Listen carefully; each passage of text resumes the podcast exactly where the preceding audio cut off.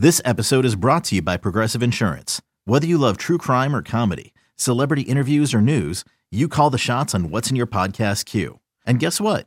Now you can call them on your auto insurance too with the Name Your Price tool from Progressive.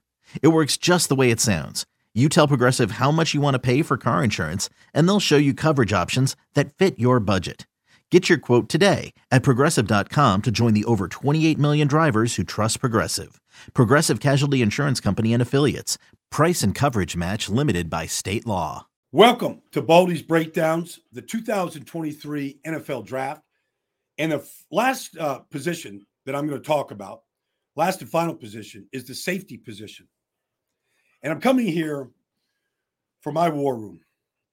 There's not a single soul here at NFL Films.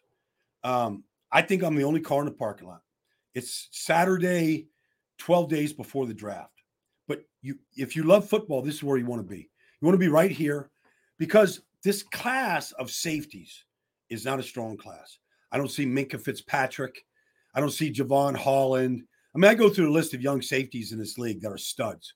Like, I don't see that. However, the player at the top, my first choice. Oh, and I want to just say this like one, I think NFL teams very well knew that this was not going to be a strong safety class. You could tell by what happened in free agency this year. Jessie Bates went from Cincinnati, he moved. CJ Gardner Johnson went Philadelphia to Detroit. Von Bell, you know, went from Cincinnati to Carolina. Julian Love left the Giants, right? Terrell Edmunds left Pittsburgh.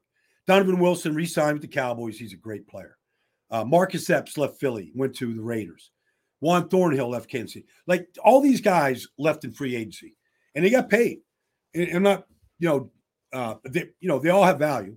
Um, but I think NFL teams just knew that this was not going to be a deep or talented class of safeties. However, with that being said, my number one safety is Brian Branch from Alabama. Like, turn on any game over the last three seasons, and Brian Branch is playing. He's number 14. He's on the field like 40 straight games for the Crimson Tide. I mean, that's just I take my hat off because I, I I always think the most valuable statistic is, and I know this becomes cliche, is availability.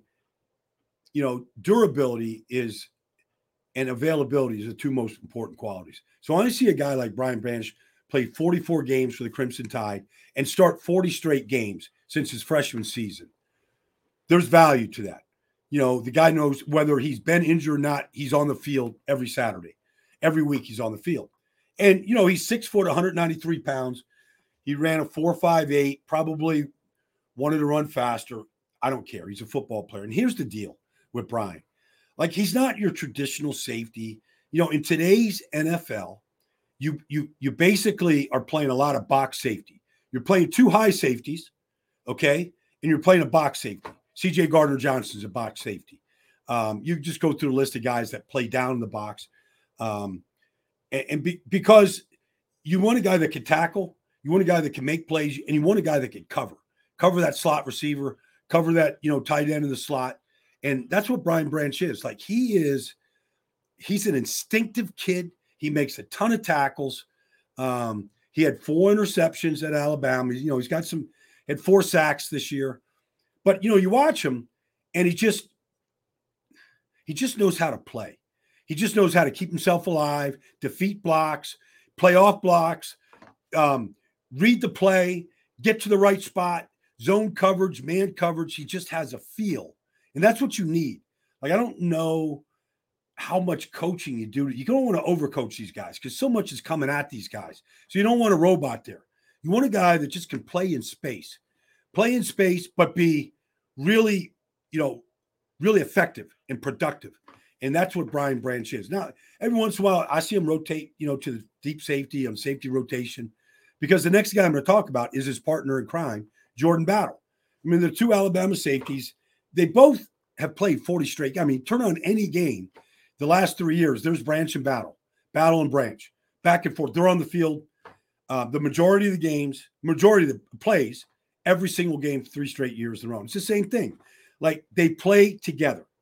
Okay. They play. And that's what safety's got to do. They got to play in tandem. They got to communicate together. They gotta, you know, they gotta be loud. I want to go to practice on a Thursday. I want to hear them freaking safeties shouting out, you know, audibles and checks. You know, three by one to two by two. I gotta hear it. I gotta be loud. And one of the things that's important about being loud, especially on defense, is you are communicating, but you're loud because you're confident in what you're saying. And everybody's got to hear you. You know, you're Alabama playing, you know, at LSU and Tiger Stadium, you better be loud on a Saturday night.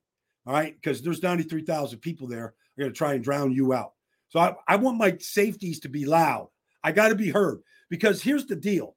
If you make, I'm just talking loud here, but if you make a mistake on the back end of your defense, it's a touchdown. Either you're giving up six points in a passing game, or if you make a mistake because you took a bad angle on a tackle, you know, there goes Nick Chubb 60 yards for a touchdown.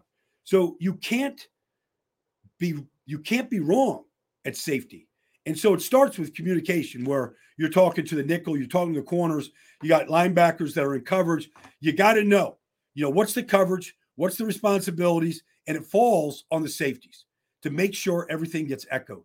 And the good ones, you can hear it. You go to practice, you can hear them talking. And that's what I want to hear.